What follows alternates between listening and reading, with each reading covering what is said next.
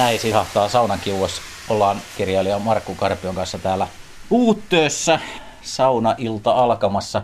Markku, tämä on, onko tämä nyt kyläyhteisösauna? No tämä on sellainen sauna, jota saadaan me vuokralaiset käyttää, jotka on niin kuin Uuttöön kyläyhteisön tai kiinteistöyhtiön vuokralaisia, niin tämä on meille tarkoitettu. Mennään tänne pukuhuoneen puolelle ja jutellaan, käydään välillä saunassa ja ehkä meressäkin jopa, jos uskalletaan. Kauhea puhuri. Täällä on tuommoista puuskissa 22 metriä sekunnissa ilmeisesti. Joo, enemmänkin. kyllä, kyllä se oli pahimmillaan iltapäivällä taisi käydä kahdessa neljässä ja viime yönä kahdessa kuudessa, että se on ollut aika hurjaa. Kattopelti paukkuu ja ilmanvaihtokanavat humisee oikein. Oikein niin, että saa nukkua korvatulpat korvissa.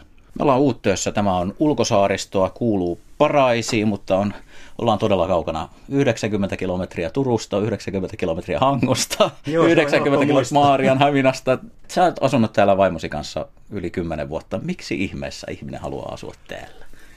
Saman tien voi kysyä, että miksei. Et me heti tehtiin itsellemme selväksi, että tämä ei ole mikään semmoinen niin idyllin hakureissu, että tullaan katsomaan ikään kuin kermankuorioina katsomaan kaikki vuoden ajat läpi ja sitten häivytään ja sitten meillä on hirveä kasa hienoja idyllisiä kuvia.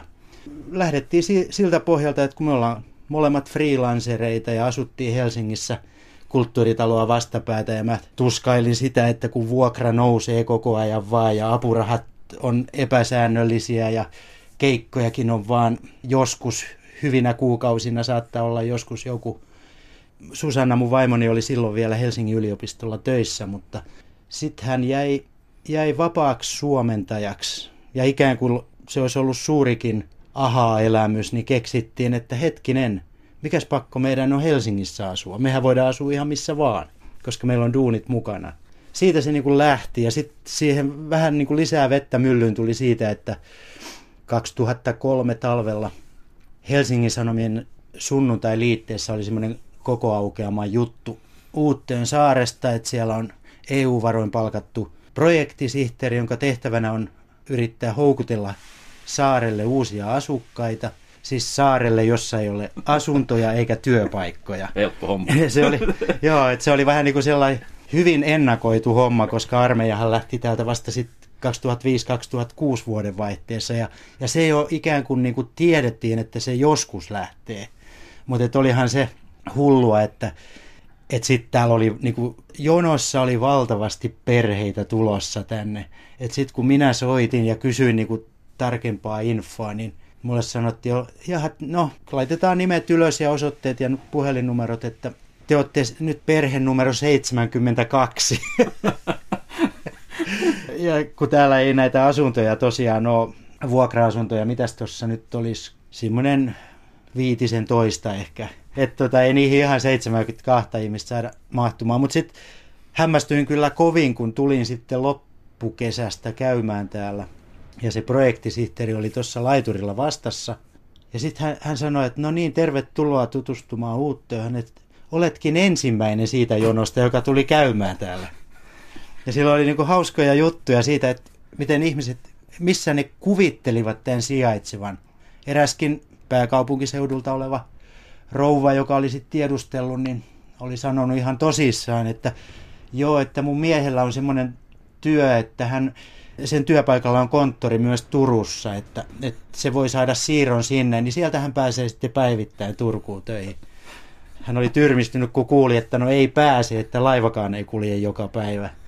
Ja sitten Turkuun on kuitenkin yleisillä tai oikeastaan saman tekevä, onko oma auto tuolla Pärnäisten parkkipaikalla, niin kuitenkin äkkiä semmoinen kuusi tuntia tulee matkaa. Niin, selvennykseksi, että itse on lähtenyt tänään kello 12 liikkeelle ja nyt ollaan täällä ja ilta on yhdeksäs. Joo, kyllä. Että toi on vähän hämäävää yleensä, kun 90 kilometriä. No eihän se nyt ole paljon mitään. Autolla se huraut, hurauttaa niin kuin tunnissa, kun tarpeeksi lujaa ajaa. Mutta sitten oli kuulemma näitäkin, että, jotka vakuuttivat, että kyllä on saaristotietämystä, että meillä on kesämökki saaressa. Sinne on 50 metrin soutumatka mantereelta. tota, Tämä on kyllä vähän toinen. Pari viikkoa sitten olin työmatkalla Tukholmassa ja kerroin, missä Uuttöön saari sijaitsee, niin tämä on helppo siitä, siitä kertoa, että vetää viivottimella Helsingistä suoran viivan Tukholmaan, niin se on just siinä keskellä, mutta pikkasen lähempänä Tukholmaa kuin Helsinkiä. niin sitten sit ollaan jo vähän niin kuin kartalla. Joo, tämä on Suomen eteläisin kylä ja kuulemma täällä on myös Suomen eteläisin hissi. Se on tuolla hotellilla. hotellilla on eteläisin hissi ja tämä onkin hauskaa, olen monesti pelleilyt tällä ajatuksella, kun meillähän on kaikki Suomen eteläisintä. Meillä on eteläisin kyläkauppa tuossa, ympärivuotinen. No tietysti mun vaimoni on Suomen eteläisin suomentaja ja mä oon sitten varmaan Suomen eteläisin kirjailija. Tosi meidän saarella on näitä kirjoittavia ihmisiä paljon. Tietokirjailijoita on, on kaksikin, jotka asuu täällä vakituisesti ja, ja sitten on muita taidealan ihmisiä. Tietysti selityksenä on se, että taidealan ihmisillä on aina työt mukana, että se, se ei asuinpaikasta ole kiinni. No sä oot ainakin Suomen eteläisin nuorten kirjailija. Sähän olet lastentarhan opettaja koulutukselta. Onko se siksi, että kirjoitat no nuorille? Ei, no ei oikeastaan. Että tota, sehän oli mun ensimmäinen kirja Otsalamppu ilmestyi 1995 ja silloin olin tota Helsingissä Mannerheimin lastensuojeluliiton yksityisessä päiväkodissa lastentarhaopettajana. Se oli vähän huvittavaakin, kun sitten lasten vanhemmat, kun saivat kuulla, että jaha, Markusta on tullut esikoiskirjailija, että mennäänpä kirjakauppaan, ostetaan se kirja. Ne oli tyrmistyneitä, kun se olikin sitten vähän rankemman puolesta teinijuttua, eikä mitään eskari-ikäisten tarinoita. Että varmaan se, tämä on niinku mysteeri mulle itsellekin. Että mä jostain syystä tähän astisesta elämästäni muistan parhaiten ää, ikävuodet 12-18. Et siinä on, ne on jättänyt niin syvän jäljen tunnemuistiin. En tiedä miksi. Et totta kai elämässä silloin tapahtui paljon. Muun muassa 15-vuotiaana sairastuin diabetekseen, joka on niin kuin yksi tärkeä sen esikoisromaanin aiheesta myös. Sitten siinä oli sitä urheiluharrastusta, suunnistusta, jota harrastin kilpailumielessä vähän yli parikymppiseksi. Ja tota, tämmöisiä tuttuja asioita, niin kuin, kun mä myös vedän sanataidekoulutuksia, niin se on yleensä semmoinen jännä juttu, että kun ihmisille kertoo sen, mistä niitä aiheita löytää. Ne tulee sinne kysymään, että niin, mutta kun ei mulla ole mitään, kyllä mä haluaisin kirjoittaa niin kuin tarinoita, mutta mistä, mä oikein kirjoittaisin? Ja sitten kun mä paljastan, että ne parhaat aiheet löytyy niin läheltä, että niitä ei edes huomaa. Eli omasta, omasta kokemusmaailmasta, omista tapahtumista.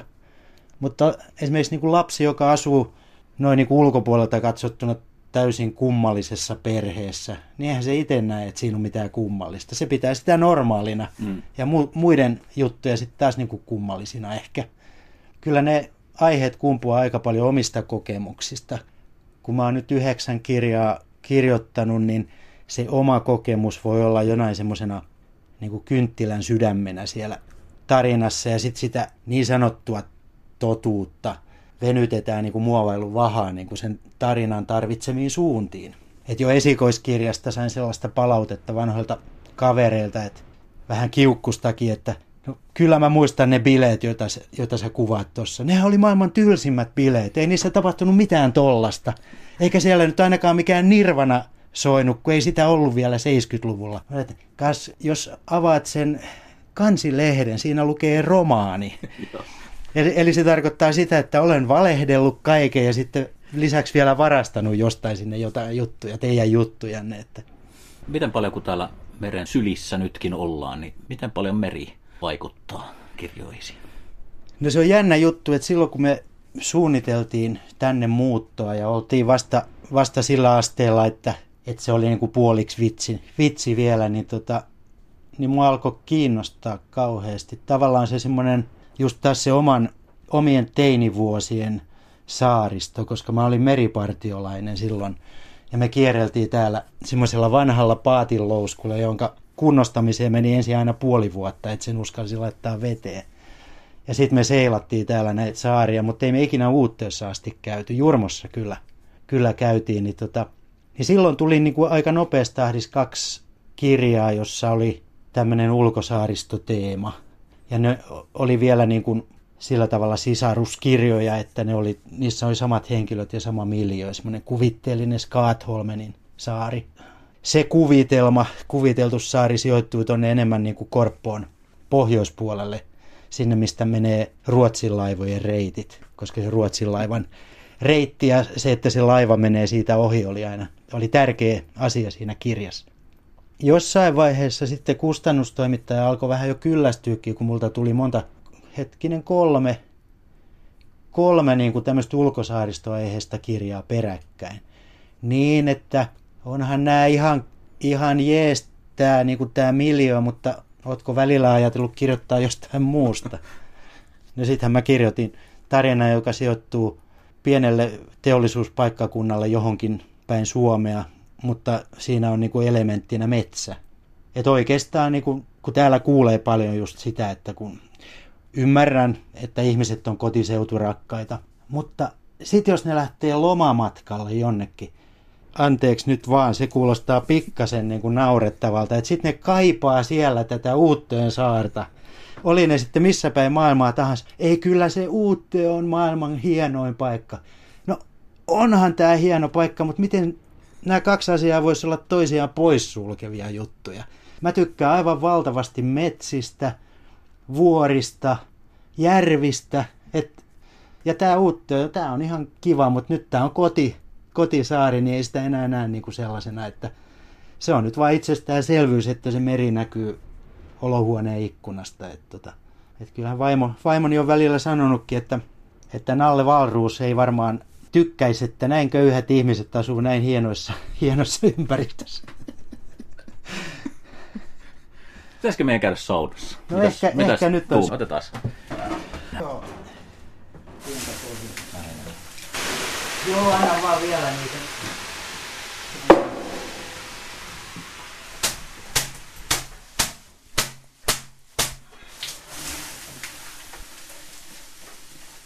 Ekat löylyt on otettu ja olemme täällä Uuttöön saarella ulkosaaristossa kirjailija Markku Karpion kanssa. Markku, puhuuko meri sinulle? No kyllä se puhuu ja aika usein se puhuu aika pelottavia. Siis tota, meillähän on ollut pitkään vaimon kanssa sellainen tapa, joka nyt kanssa lähti vähän semmoiselta huumoripohjalta, että kun meillä on tuossa vanhassa majakavartioiden talossa, niin tämä itäpäädyn asunto ja siinä, siinä on aika pienet huoneet, että meillä on yhdistetty maku ja olohuone. Aamulla kun noustaan ja avataan verhot, niin katsotaan millä päällä hän on tänään. Mikä tarkoittaa sitä, että jos on kova merenkäynti, niin asia on silloin niin kuin selvä, että sauvakävelyn lenkin jälkeen aloitetaan niin kuin kirjalliset työmme.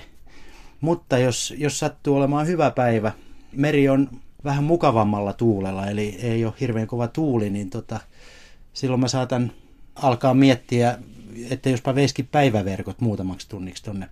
Että se kyllä määrää aika paljon elämää. Toisaalta sit se, silloin kun se on hurjimmillaan, niin se on todella hurja. Mä aina vähän protestoin sitä tuolla sosiaalisessa mediassakin, kun ihmiset sitten hehkuttaa, että oi mikä myrsky, että onpa ihana myrsky. Mä, ei ole ihana, on pelottava koska se tarkoittaa meillä sitä, että varsinkin syksyllä, jolloin niitä myrskyjä enimmäkseen on, niin pitää öisinkin sitten käydä vähän kattelemassa, että myös kesäasukkaiden veneet on kunnolla kiinni, että ei ole veneitä karannut tuonne ulos. Että siinä on niin semmoinen pieni huoli koko aika. Ja sitten tosiaan täällä on pahimmillaan semmoisia tuulia, kun tänne muutti yksi nykyinen toi kauppiasperhe tai kauppiaspariskunta, jolla on kouluikäinen poika, niin ne ei ole ollut kovin pitkään asunut täällä, kun tuli yö ja repi peltikato heidän talosta. niin siellä oli sitten ukot sitomassa kiinni sitä aamuyöstä, että, että se ei nyt ihan kokonaan irtoa. Niin, täällä pidetään vähän huolta toinen toisistaan. Joo. Tuolla mantereella puhutaan, että joskus on kiva tehdä etätöitä ja lähteä vaikka mökille, vaikka onkin saareen tekemään niitä etätöitä sinä siitä huolimatta, että olet täällä tavallaan niin kuin etätöissä, niin vielä edelleen lähdet kotoa töihin.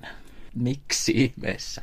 No se on varmaan joku vanha sellainen tapa tavallaan, kun mä oon ollut päivätoissa aikoinaan toistakymmentä vuotta kuitenkin niin kuin lastentarhaopettajana ja välillä postimiehenäkin olin, niin tota, se on jäänyt vähän sellainen juttu päälle, että kun ennen kuin aletaan töitä tehdä, niin pitää lähteä töihin. Ja täällä mulla on semmoinen puoli kilometriä matkaa työpaikalle. Ja tota, koska me ollaan molemmat kirjoittavia ihmisiä, freelancereita, niin vaimo, vaimon työhuone on meidän, meidän yläkerran pieni huone. Mulla on sitten Uutteon hotellin, entisen Uutteon kasarmin alakäytävällä entisessä armeijan lääkevarastossa, jossa ei ole ikkunoita, on vain teräsovi ja betoniseinät. Että se on semmoinen karun tehokas paikka. Ja oikeastaan kirjoittaessani mä en niin kuin noita merimaisemia kauheasti kaipaa edes. Aikaisemmin mulla oli hotellin alueella työhuone, josta näki hienosti tonne sisälahdelle ja hotellin omistaja oli sitä mieltä, että pitäähän nyt kirjailijalla olla semmoinen inspiroiva maisema tässä työhuoneen ikkunassa. Ja tota, hän ei yhtään ymmärtänyt sitä, kun mä vähän murisin, että en mä mitään maisemia tarvitse. Laitan verho kiinni, kun mä rupean tekemään töitä. Ja siihenhän se menikin sitten, että mulla oli kiikari siinä työpöydällä ja iltapäivisin, kun mä tiesin, että saaren ukot lähtee viemään verkkoja, niin kattelin, vakoilin niitä, että ahaa, Topi vie tonne ton luodon taakse, selvä. Mä vien sitten sinne toiseen paikkaan. niin se häiritsi vähän keskittymistä tuolla. Työteho laski. Kyllä. Uskotko kohtaloon? Oliko sillä tarkoitus, että te asutte Susanna kanssa täällä? No joo, voisi ehkä sanoa, että mä uskon kohtaloon, tai siinäkin vielä arkipäiväisemmin sattumaan. Kohtalo on niin, ehkä vähän liian juhlallinen termi tähän. Et mun elämän aikana on tapahtunut hirveän paljon kaiken näköisiä näin jälkeenpäin ajatellen tämmöisiä sattumia, jotka on niin kuin ohjanneet mut niin kuin tähän pisteeseen, missä mä nyt oon. että mä asun täällä Uuttöössä ja toimin päätoimisena kirjailijana ja sanataideopettajana. En mä tämmöisistä asioista osannut haaveilla sen ikäisenä, jolloin pitäisi nykyään päättää, että mitkä rupeaa isona. Et se, että mä päädyin lastentarhaopettajaksi, oli puhdas vahinko. Aikoinaan siis kirjoitusten jälkeen, kun mä oon Turussa puolella mä lukiossa, lukiosta valmistunut ylioppilaaksi aikoinaan, niin ei mitään hajua, mitä mä rupean isona tekemään. Olin puoli vuotta yhdessä päiväkodissa siivoojan sijaisena. Ja mä en ollut lapsena ollut päiväkodissa, koska isovanhemmat hoiti mua, niin tota, silloin tuli niin kuin semmoinen ajatus, että hetkinen, että taas niin kuin vähän niin kuin pilailu mielellä, että kun ihmisellä on semmoinen normaali tie, jota se noudattaa, että se on ensin niin kuin äidin kanssa kotona pienenä ja sitten se alkaa käydä joko päiväkodissa tai sitten jossain kerhossa tai leikkipuistossa ja tällaista. Ja sitten viimeistään se joutuu sitten jo vähän niin kuin vakavammin koulutuksen piiriin, kun alkaa esikoulu. No sitten mennään kouluun, valitaan sitten peruskoulun jälkeen nämä, että jatkaako lukioon tai ammatilliseen koulutukseen ja näin. Et se on se semmoinen normaali tie. Sitten valmistutaan johonkin ammattiin ja sitten ehkä seuraavaan ammattiin ja sitten seuraavaan ammattiin niin kuin nykyään, mutta et sitä rataa sitten jatketaan. Mutta multa puuttu tämä päiväkotihomma sieltä. Mä ajattelin, että no, polkuni ei ole täydellinen, jos, ei mulla, jos en ole päiväkodissa ollut. Mä en laskenut sitä siivojan sijaisuutta ihan siihen, niin niinpä mä hain piruuttani sitten tuonne Turun OKLn lastentarhaopettaja koulutukseen ja pääsinkin vielä sisään. Ja tota, siinä ammatissa toimin sitten 12 vuotta ennen kuin jäin vapaaksi kirjoittajaksi. Et sekin oli aika sattuma. Sattuma oli sekin, että aloin kirjoittaa ylipäätään. Mä en lapsena ja nuorena lukenut kirjoja lainkaan. Ainoastaan jalkapallo, suunnistus, yleisurheilu, partio, tämmöiset toiminnalliset lajit oli niin kuin, en mä vaan jaksanut keskittyä mihinkään niin kuin lukemiseen. Must, ja ehkä siinä oli myös, että urheilupiireissä se oli vähän semmoista nössöjen hommaa, että puhumattakaan, että jos olisi kirjoittanut jotain runoja vaikka, hitto viekö. Mutta tuossa 80-luvun puolivälissä se taisi olla 86, mä olin justiin täyttänyt 25 ja ensimmäinen pitkä avosuhde oli päättynyt. Ja mä olin huomannut, että vaikka mä kuinka hulluna treenaan, silloin siihen aikaan juoksin maratonia Turun urheiluliiton porukoissa, niin ei musta ehkä sittenkään tuu olympiavoittaja. Et se oli mun niinku tähtäimessä aina ja huomasin, että mä olen semmoinen hyvä keskinkertainen maratonari, mutta ei sen enempää siihen työmäärään nähden. Että lopetin sen ja sitten tuli jotenkin semmoinen, että pientä depressiota pukkas. Elämä tuntui tarkoituksettomalta, vaikka mulla oli lastentarhanopettaja virka Turun kaupungilla. Sitten yksi hyvä lapsuuden ystäväni vähän niin kuin sarkastisesti totesi, että kuule Markku, että oot sä kuullut semmoisesta paikasta kuin kirjasto? Siellä on niitä kirjoja. Ja siellä on semmoista, semmoinenkin kirjallisuuden laji kuin kaunokirjallisuus. Ja niitä on siellä satoja metrejä niitä hyllyjä. Ja niissä jutuissa käsitellään aika paljon tämmöisiä ihmissuhdeasioita ja, ja just tämmöisiä ihmisen kasvuun liittyviä kysymyksiä niin kuin tarinan varjolla, että meepä katsomaan sinne ja marssin sitten silloiseen Turun pääkirjastoon ja se oli kyllä aika huima hetki, kun mä katoin, mistä aloittaa. A, Aapelista vai otanko ihan upimähkää tuolta välistä jonkun kirjan, koska en kehtaa mennä sanomaan kirjastonhoitajalle, että mulla on nyt tällainen tilanne, että mitä sä suosittelet. Nykyään kyllä kehtaisin. Kiertelin hyllyjen välissä ja yhtäkkiä mä näen, että lattialle on pudonnut kirja. Ja haa, ohut, ohut kirja, se oli heti plussaa. Ja miten kirjalla voi olla sellainen nimi kuin Rakkaus on koira helvetistä. Poimin sen ylös ja lueskelin ja et runoja, voiko nämä olla runoja, kun mä ymmärrän näitä. Että näähän on mahtavia, tämmöisiä katu, katurunoja. Charles Bukowskin kirjoittamia proosa-runoja selvisi myöhemmin. Ja mähän sitten lainasin sen kirjan ja aloin heti niin kuin kirjoittaa pastisseja, eli matkimaan niitä, sitä hänen tyyliään. Ainoa vaan, että multa puuttu tämä uskottava katuelämä, koska mä olin 25 vuotta, ekat 25 vuotta vaan niin kuin urheilu. Mä en ollut kapakoissakaan ehtinyt istua oikeastaan kunnolla. Sitten Turussa niin kun oli sellainen ravintola kuin Hämeen portti ja mä menin sitten sinne, kun mä tiesin, että siellä on kaiken näköisiä taiteilijoita. Ja miesten vessassa sitten niin tajusin siinä yhtäkkiä niin kuin siinä kourun ääressä, että vieressäni hän seisoo runoilija Markku Into ja sitten, että hei, mutta sähän oot suomentanut sen Rakkaus on koira helvetistä, sen runo, runokokoelman. Se katsoi mua vähän siitä oudoksuen, että Tämä on kyllä ensimmäinen kerta, kun joku tulee runoista kysymään mitään tässä kusilaarin ääressä. Tule tuonne pöytään, niin jutellaan lisää. Ja, ja niinpä mulle sitten selvisi yksi semmoinen ongelma, mikä siinä yhdessä runossa oli ollut, että siinä oli kirjaimet vaihtanut paikkaa, paikkaa kun mä en oikein ymmärtänyt sitä, sitä pätkää siitä. Se oli joku semmoinen hirveä hinku sitten löytää elämälle joku semmoinen suunta, mitä sillä ei ollut aikaisemmin ollut. Kaikki alkoi, kirjoittaminen alkoi niin kuin niin pohjalta ja alusta, koska mä olin koulussa ollut hirveän huono äidinkielen oppilas. Mä en tiennyt mihin kohtaan pilkut laitetaan, mitä tarkoittaa kappalejako. Ja niinpä sitten tota mun hyvä ystäväni ja kirjallinen mentorini, kirjailija Kari Levola, opasti mua sanoi, että ei kun kirjoita se tarina nyt vaan niin kuin alusta loppuun, anna mennä vaikka ihan pötköön, että jos se on hyvä, niin kyllä ne kustannustoimittajat – sitten ripottelee ne pilkut sinne paikalleen ja tekee ne kappalejaot. Ja niinhän siinä sitten niin kuin kävi ja sitten syntyi mun esikoisromaani.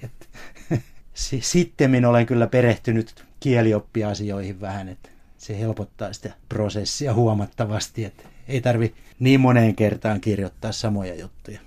Olemme Uuttöössä ulkosaaristossa nuorten kirjailija Markku Karpion kanssa ja kohta on varmaan aika mennä takaisin saunaan ja ehkä käydään jopa meressä.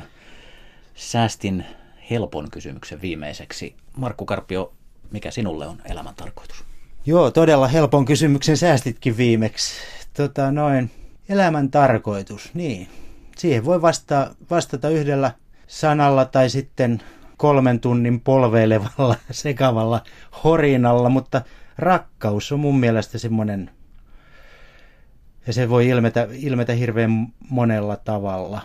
Ja, mutta jos yhdellä sanalla pitäisi sanoa, niin se olisi se. Mä en ole parempaakaan vastausta keksinyt, koska, tai tavallaan, että mikä tekisi elämästä tarkoituksetonta, niin kyllä se olisi semmoinen, niin kuin, jota on tullut koettua nuorena miehenä, että ei ole oikein mitään päämäärää, eikä ole mitään kiinnekohtaa, ei ole hyvää ihmissuhdetta esimerkiksi, tai on vaan niin levoton mieli, että ei osaa tarttua mihinkään, mutta et mun kohdalla siihen on auttanut kyllä se, että on tullut vuosia mittariin, että tota, enää, enää ei tarvitse niin mennä pää edellä joka paikkaan. Mutta rakkaus, siinä pysyn. Lukitaan tämä.